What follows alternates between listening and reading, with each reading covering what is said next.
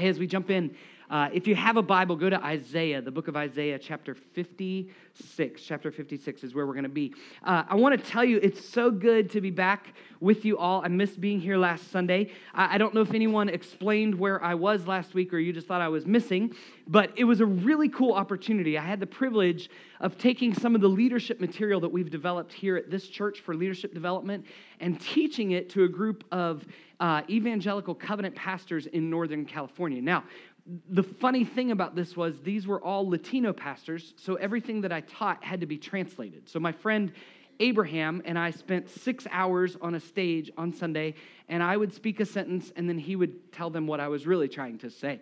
Um, it, it, was a, an incredible learning experience, and I'll tell you more about that in a few minutes. But I, I want to tell you, first of all, about the flight to actually get to San Francisco, because that was the real adventure for me.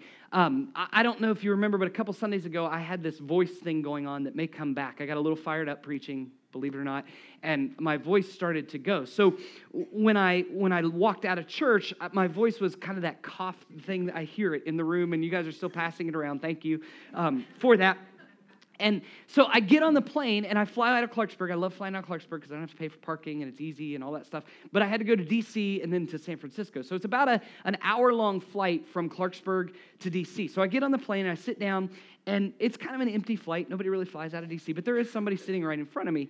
And I'm, I, I've got that cough, that leftover thing, been on medicine, you know, all that stuff. Well, about 20 minutes into the flight, I, I've been coughing off and on, and out of nowhere, this guy who's sitting in front of me bellows, like bellows, cover your mouth. Yeah, that's what I did. I was like, who's he yelling at? Like that's that's literally what was in my head. And without like without when it sat in settled in that he was talking like yelling at me, I, I, was embarrassed because there were like he was loud enough that the other people heard it, and all I could do was be like, I am. Like, pro, like I didn't know what to do. So I called Carrie and I told her this story. And the very first thing she said to me, she goes, Were you not covering your mouth?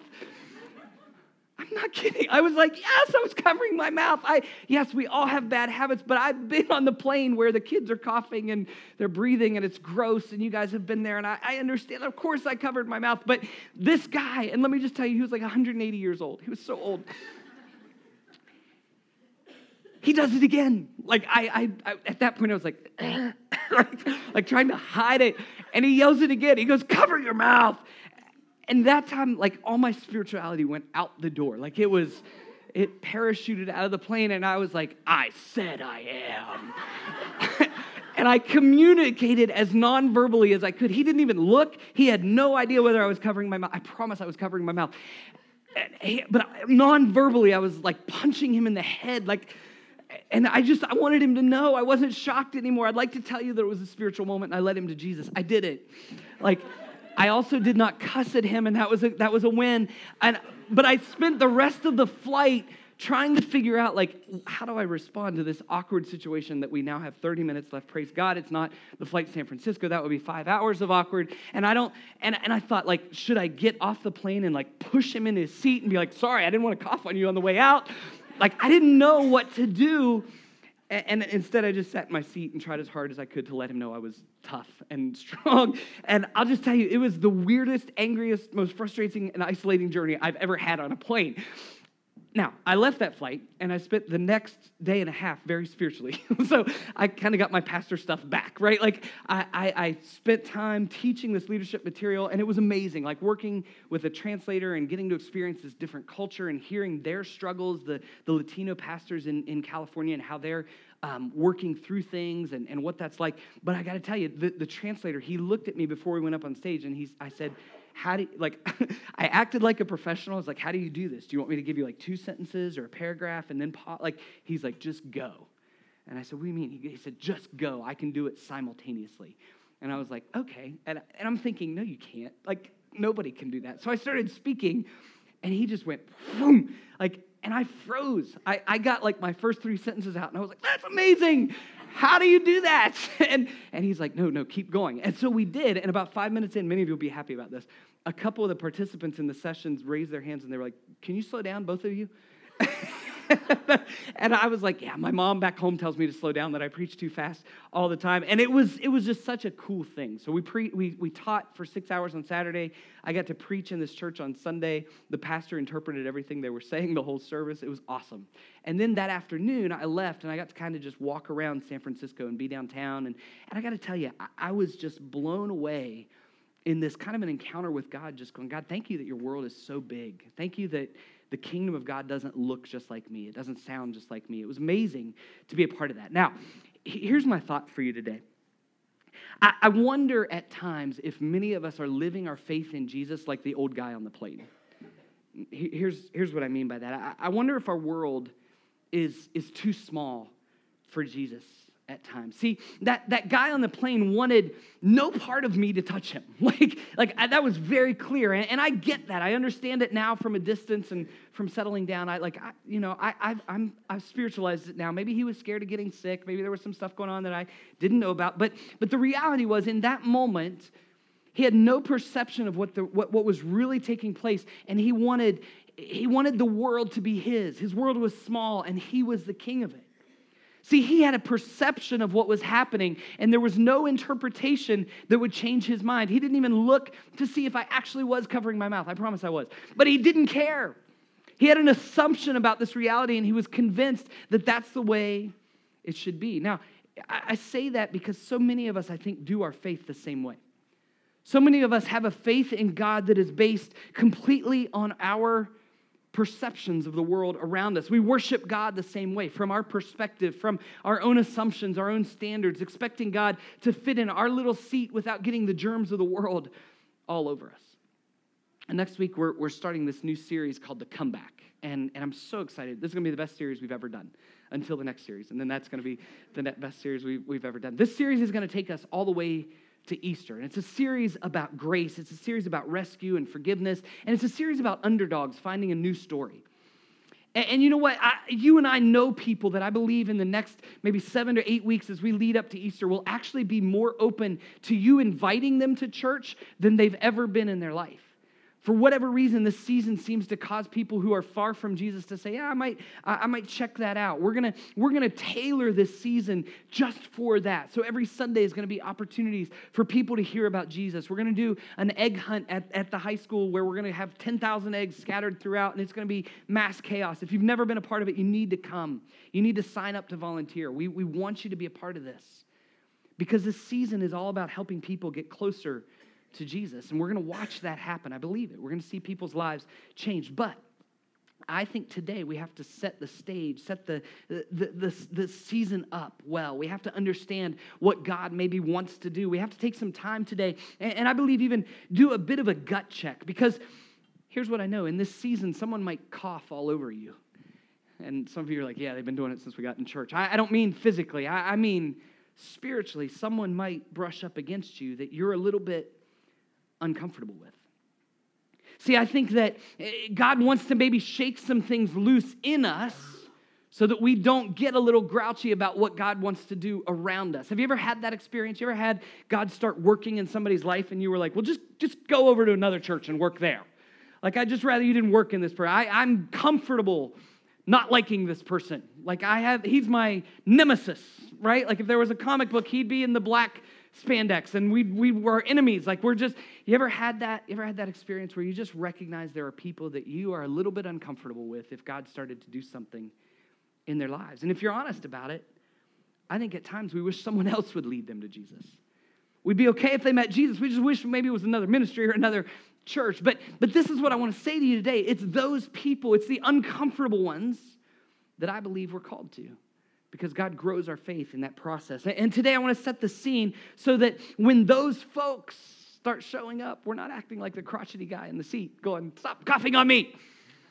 I want us to understand what God wants to do. See, there's this passage in the Old Testament. And if you read much of the Old Testament, you'll find that it's some of it's hard, it's complex, and, and the book of Isaiah is like that. The book of Isaiah is long, it's 66 whole chapters, and it's what's called a prophetic book, right? And so the, the prophecies of Isaiah are, are letters and poems and stories from God to his people, the Israelites. But in these letters, in these poems, in these stories, God often is speaking directly to people's lives and laying out for them things that He's either going to do, He's about to do, or things that He has done that they've missed. And He's kind of confronting them and saying, This is where we are. So, Isaiah, really, the first half of the book is full of just hard truth. Some of you are truth people. You like when I preach about judgment. Like, like yeah, let's walk out of church feeling bad. That's what we want. Like, you're truth people. And some of you are grace people. You don't like those messages. You're like, what about God's love? Like he, how he loves us. Let's sing that. See, in Isaiah, we get both because in Isaiah, God calls out and he, and he really starts by looking at the people that have oppressed Israel, the, the people that have attacked and caused injustice towards Israel. And, and he starts confronting these nations. If you read the book of Isaiah, you'll see subtitles about God's judgment on Moab, Babylon, Damascus, Cush, Egypt, Tyre. And then there's this whole chapter. And in my Bible, the title is this God's destruction of the whole earth. Doesn't that sound like a movie? Like it's just, here we go. And I think the Israelites love this.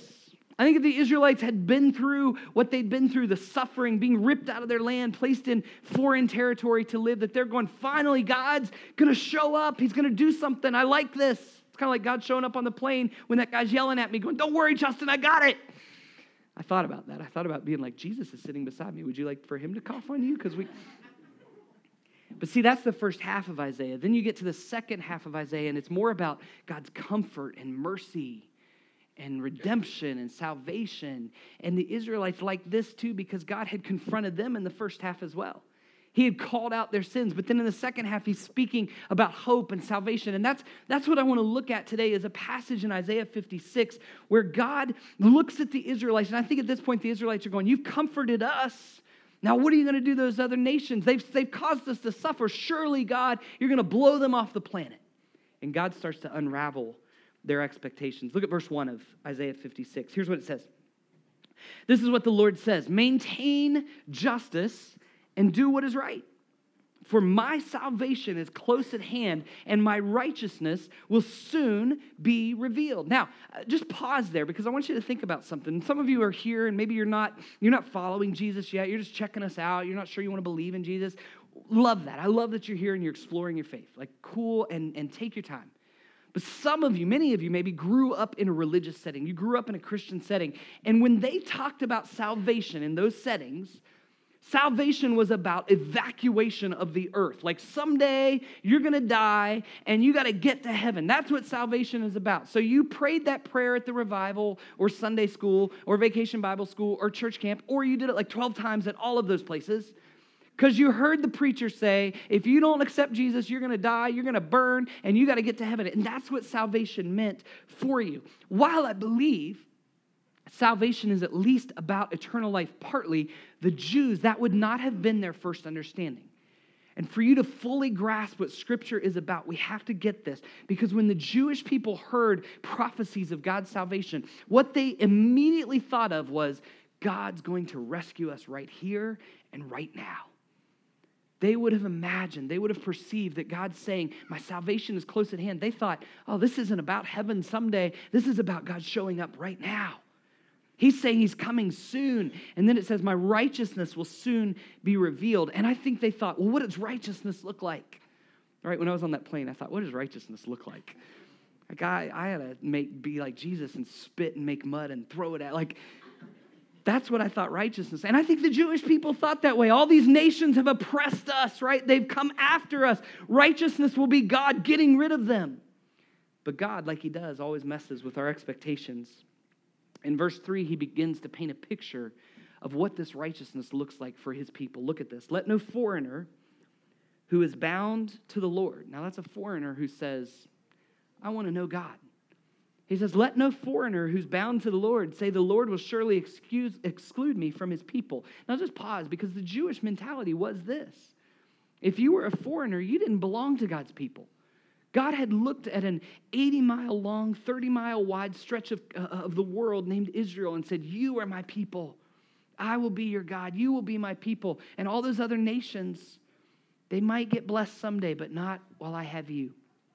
But here God's painting a picture. He says, Let no foreigner who's bound to the Lord say that God's going to exclude me. And then, and, and this gets a little awkward, he said, Let no eunuch complain, I am only a dry tree. Now you need to understand this right? In this cultural, cultural setting, the eunuch was a person who was a servant, a slave who had been captured, often harvested from the boys, from the sons of slaves. And they were made into servants and they were castrated. They could no longer reproduce.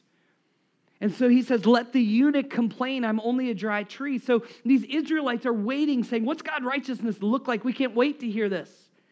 And God starts talking about foreigners and eunuchs. What is going on? One second century scholar said a eunuch was neither man nor woman, but something composite, now listen, hybrid and monstrous outside of human nature. There was a stigma, there was a stereotype to the foreigners and the eunuchs, and they were pushed aside. And the people of God said, You don't belong to us. And God says, No, no. Let no foreigner say that they're excluded from my people. Let no eunuch say that they're, they're dried up. See, this, this was a picture of left outs and dried up and unfruitful people. God is beginning to paint the picture of righteousness, saying it starts with people that have been cast aside.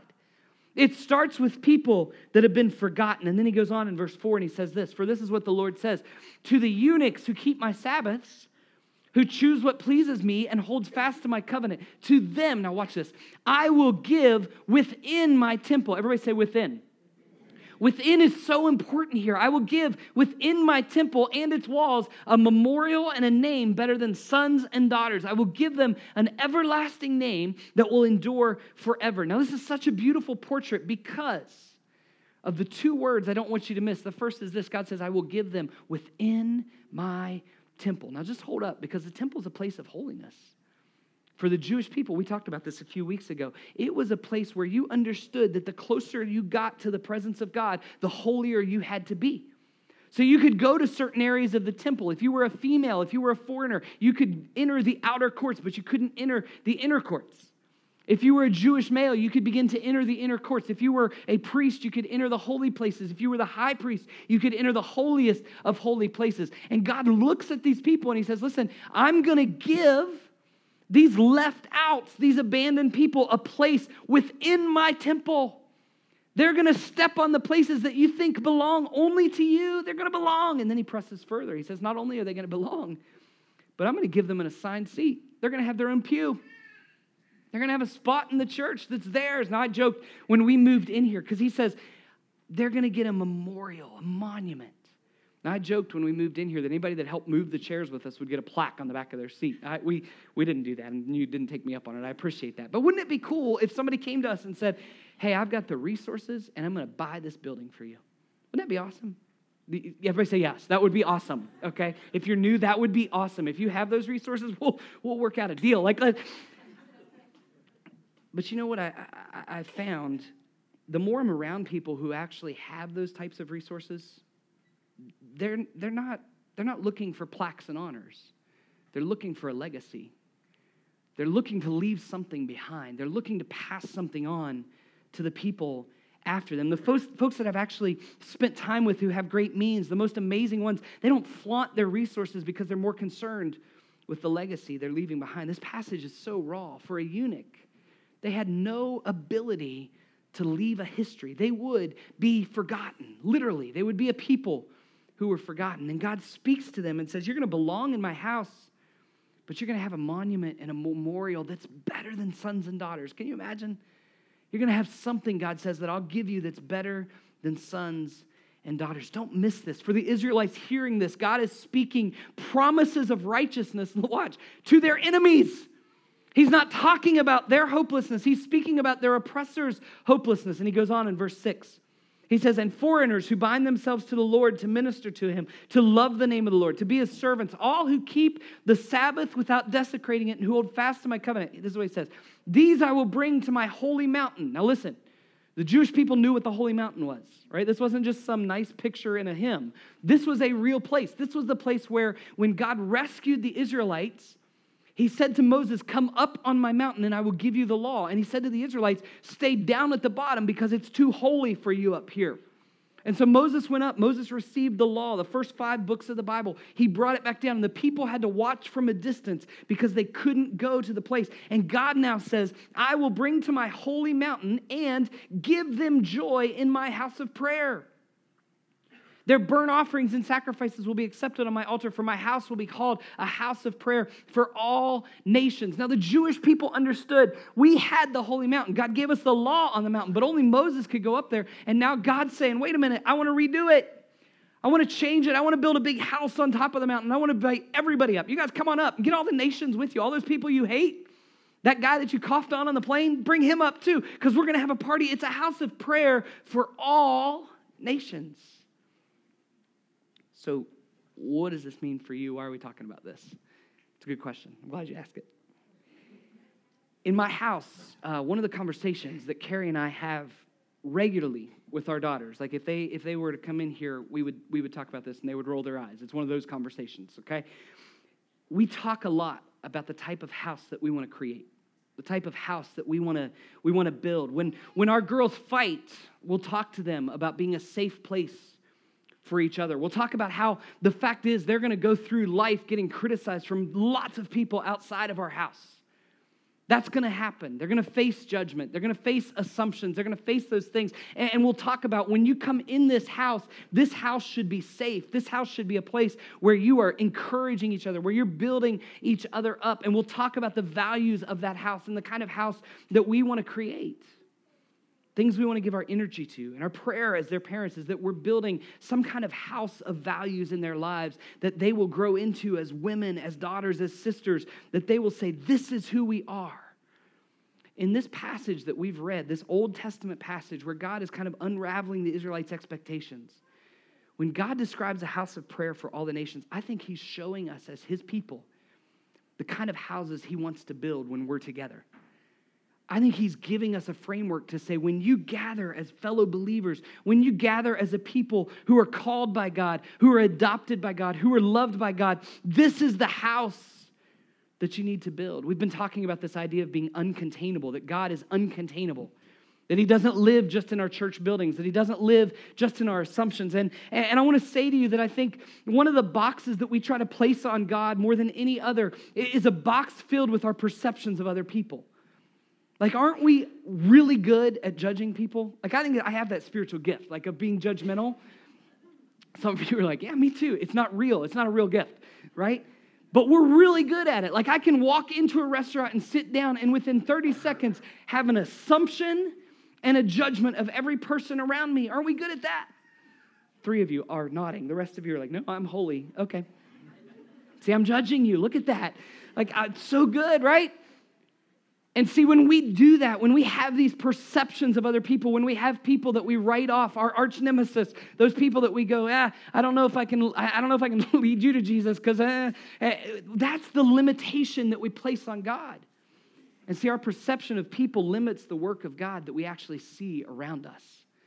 When we put those boxes on people, we miss what God wants to do in their lives, but also in our lives. And so today, in, in the time that we have left, I want to give you about five things that I think frame the house that God wants to build. And, and you can take this. If you're if you're like a, a committed partner of new community and you're a leader you're serving in ministry and you're saying this is this is who we are you could take these as the things that i would say man if we were doing a leadership training these are the things we'd talk about. Don't miss it. And if you're here and you're just checking it out and you're kind of going i don't th- what, are, what are they about? This is what we want to be about. These are the things that i think should define who we are. Here, here's the first thing I believe we should be a place for the left outs and the dried up. I believe that's what it means to be the church. I believe that that's what God has for us. I wonder if we've invited the cast asides to encounter Jesus because, you know, in our community, it's not hard to find left out people. It's not hard to find people who are judged repeatedly. It's not hard to find people who feel dried up. Physically, they may not be eunuchs, but they sure feel like they have no ability to be fruitful in life. Some of you sitting here may feel that way. And I want us to be that place. You know, you know what I think? A lot of times, if, if you're challenged to invite people to church or, or, or, to share the gospel, a lot of us are really good at doing that with people who are just good Christians, but they go to other places. Like you hear them and they're like, well, my church, I'm not real happy with. Oh, I can share Jesus with them. And we get the gypsy Christians, right? Like they're just constantly moving from place to place until I tick them off and then they're going somewhere else. And, and what I'm saying is there are left outs and cast asides that none of us are reaching to. It's a big investment because it demands that we go all in. Jesus told a story about this. He told a story of a guy who, who threw a huge party and he said, I want to invite all the people, all the right people, to get the people there. And his servant goes out and invites them, and, the, and all the right people start saying, Well, I'm kind of busy. I got a farm, I got to take care of my oxen. Sounds a little like West Virginia. I got to I sign my kids up for 12 sports. I can't make it. Like, I, I've got all this stuff going on. I can't come. And the servant returns and tells the man who's throwing the party, and he says, Then go to the streets, and he says, Invite the crippled, the lame, the blind, and the beggars, because they will come to a party because they've never been invited to a party. And the baffling part to me is the servant comes back and says, There's still more room. They're here, but there's still more room. And he says, Go to the streets and compel them. Just tell them all. I wonder how often our faith sits in our hearts like that, going, Man, we've got the best party in the world. We've got life, we've got hope. And we need to find the left outs and the, the dried up and help them find this place. That's the place we want to be. Second place is this I, I think we're trying to build a house that's a place to belong right? It's a place to belong. Now, here's what I mean by this I would love if we became consumed with helping people belong even before they believe right? People want to belong before they believe something. Now, for a long time, and I think this has shifted in the past 30 or 40 years of church world, right? It used to be that when you walked into a church, you had to believe what they believed before you could belong to who they were. And so you had this, this doctrinal statement, and you had all this stuff and all these programs, and you, you had to believe those things before you could belong. People today see through that facade, and they want nothing to do with the church until they know they can belong to the church. They want to find a place to belong. And in belonging, when they start to feel like, you know what, you have made me belong here. You have adopted us in. We have found a place in this community that we belong to. I was lonely. I was lost. I was in need, and I have found community. Then they go, I believe what you believe. You made me belong, and I believe it. See, that's the shift that's taking place. So in this church, listen, it's so important, number one, that as you serve, that you're getting connected to this church, that you're jumping in. And for those of you who are serving, who are leading, who are working in ministry areas, you have got to become consumed with helping someone else belong to what you're doing. And I'm going to tell you this is as countercultural West Virginian as you can get. Some of you don't get it yet. I'm going to explain it to you. How many of you find it super easy to ask someone to come and help you with what you're doing? Yeah, that's what I thought. Couple of you. it is a West Virginia value, unspoken, to say, I don't want to bother anyone. I'm just going to work hard on my own. I got to get this done. Hard work. Hard work shows I love Jesus. nope, grace shows you love Jesus. That's the way that works. And at times in our churches, we're creating a culture that's unspoken where there's a group of people doing a lot of work and wondering why other people aren't helping and serving. And there's a group of people in the chairs going, I don't think they need me. I don't think they really need my help. I think that I'm just kind of here and I love the service and that's great. But man, I'd, i wish I could do more. I wish I could give. And we have created a wall that we've helped, not helping people belong. And we need to do that. We need to just become consumed with that. That was a separate sermon, free. Um, you can give more in the offering if you want. Number three, I think we need to build a place of purpose and destiny. Now, I know those are buzzwords, right? Like I could sell a book if I wrote purpose and destiny on it. But, but here's the reality when God says to the eunuchs, I'm going to give you a memorial better than sons and daughters, that's not just a figure of speech. God actually believes that what He's about to give them when they belong to His purpose is better than anything they've ever imagined. I want to show you a picture. Go ahead and bring that up. This is from the Holocaust Museum in Israel. And those images are people that died in the concentration camps. There are, there's another memorial in this museum of just shoes of children that were killed in the concentration camps. Now, let me tell you, the word in that verse, a memorial better than sons and daughters, is actually the phrase in Hebrew, Yad Vashem. Everybody say Yad Vashem. It means monument and a name. The name of this memorial is Yad Vashem. It is a picture of people that were forgotten, that the people who built the museum said, We will not forget you.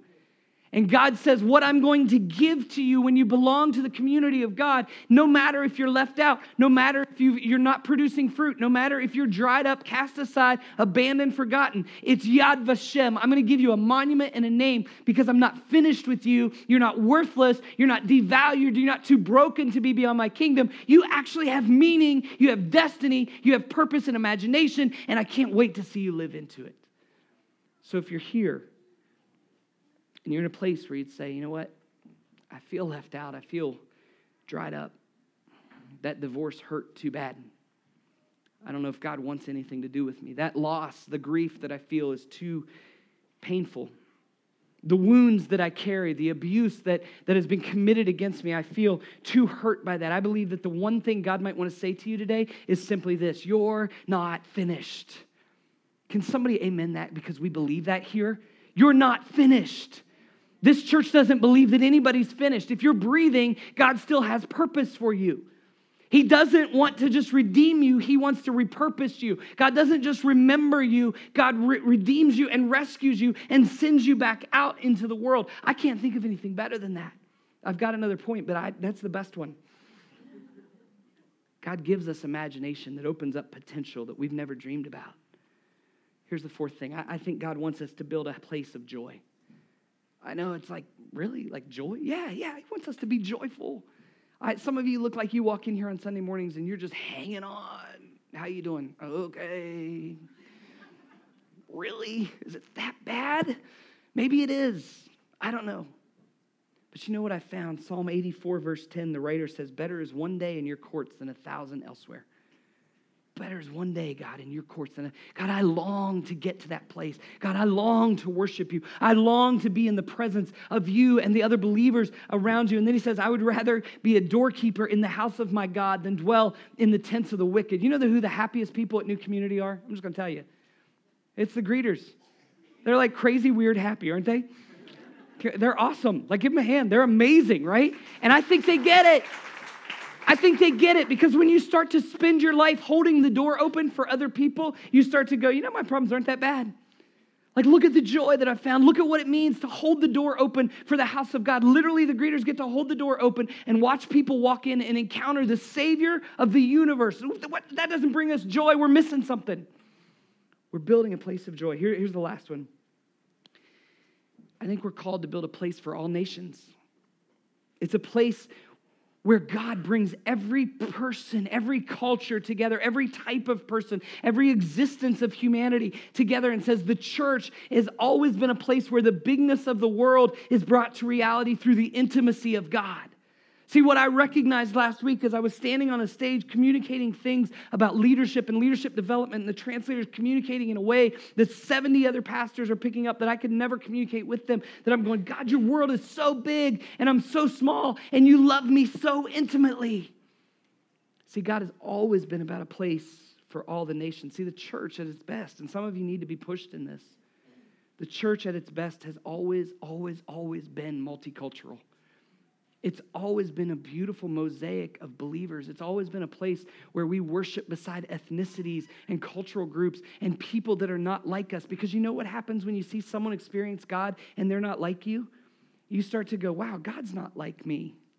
Like, God's bigger than my box. God's different than the way that I uh, assumed him to be. And that's what it's all about that we would long for the nations to be brought to salvation. So here's the question as I start to wind down. Here's the question that I would ask What happens if we build the wrong type of house?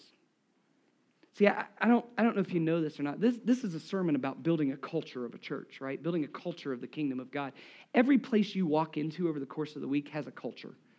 Okay, how many of you love going to Chick fil A? It's passion, right? Like, you don't have to hide that. Like, Chick fil A, Jesus created and then Chick fil A came. Like, that's the way we love that. now, watch this. How many of you love going to Walmart? Vis- visceral groans, right? Usually there's visceral groans. It's because both of those places, listen, they have culture. Chick fil A has defined their culture intentionally. I manage a Chick fil A, they do a good job at training people. Walmart has unintentionally watched a culture create. Nobody goes, Oh, I can't wait, I'm gonna go get a job. Why, this is awesome. Here we go. There's an unspoken culture that exists, right? Here's the reality We either define our culture or the culture starts to happen without us defining it. And as a church, this is the culture that we want to define. So, what happens if we don't do this? I think we see this in Jesus. Jesus walks into the temple one day, right? He sees what's taking place. He flips the tables over and he says to the people, Is it not written, My house shall be called a house of prayer for all the nations, but you've made it a robber's den? He says, You've built something that is stealing from the people that God wants to give to. You're ripping away from people everything that God wants to pour out on them. What do we do if we don't build this kind of church? If we don't become this kind of place? We're stealing people's opportunity to belong. If the opportunity to share Jesus with someone doesn't exist in you because you simply don't like that person, you have stolen from them the opportunity to belong to the kingdom of God. You've stolen from them their purpose in Christ. You've stolen from them their joy. You've stolen from them an invitation to the nations. If you have prejudice about other countries, about other nations, about other people groups, you are stealing something that God wants to pour out on them. We have to understand this. This is the reality. And I say all this today because my prayer as we enter this Easter season is that our house would get really big the last verse of Isaiah 56 says this The sovereign Lord declares, He who gathers the exiles of Israel, I will gather still others to them besides those already gathered. I, I think, I don't want to be critical of other churches and I, and I want to criticize us, but I think all churches need to hear this. There are empty chairs in churches because we've limited God, not because God is limited. So I want you to understand that. Like, God is going to, God has a plan, God has a mission, God will bring people to Himself, whether the church stands in the way or not. See, there's, there's a great writer, uh, Brennan Manning, and he said the greatest cause of atheism in the world is Christians. That we have stood in the way of people coming to God. And, church, as your leader, as your pastor, I will repent publicly if we get in the way of people coming to Christ. I don't want to do that. I want to do anything short of sin to see people come to Christ. I want us to be so consumed when we look out in our community on Sundays and people are not hearing about Jesus. I don't want us to miss that. See, God says, My house, it's going to keep getting bigger because it's never finished. How many of you know, like, guys, your house is never finished? Amen? It's never done. I, I think it's done. I think that the list is finished, and then there's something new there's a new picture that we need, or a new light that needs hung, or are you with me? I know you're too scared to admit it because she's sitting beside you. Some of you, it's vice versa. Like, I, I understand. He's obsessed with HGTV. I get it. Like, we, we understand that.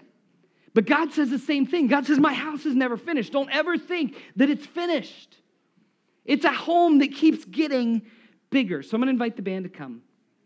And I want to just simply call you to a practical action today because I think this is so important for us to realize. It sounds like common sense, but I don't think we get it. If we're going to build this house of prayer, listen, don't miss this. I, I know, band's moving like squirrel. Stay with me.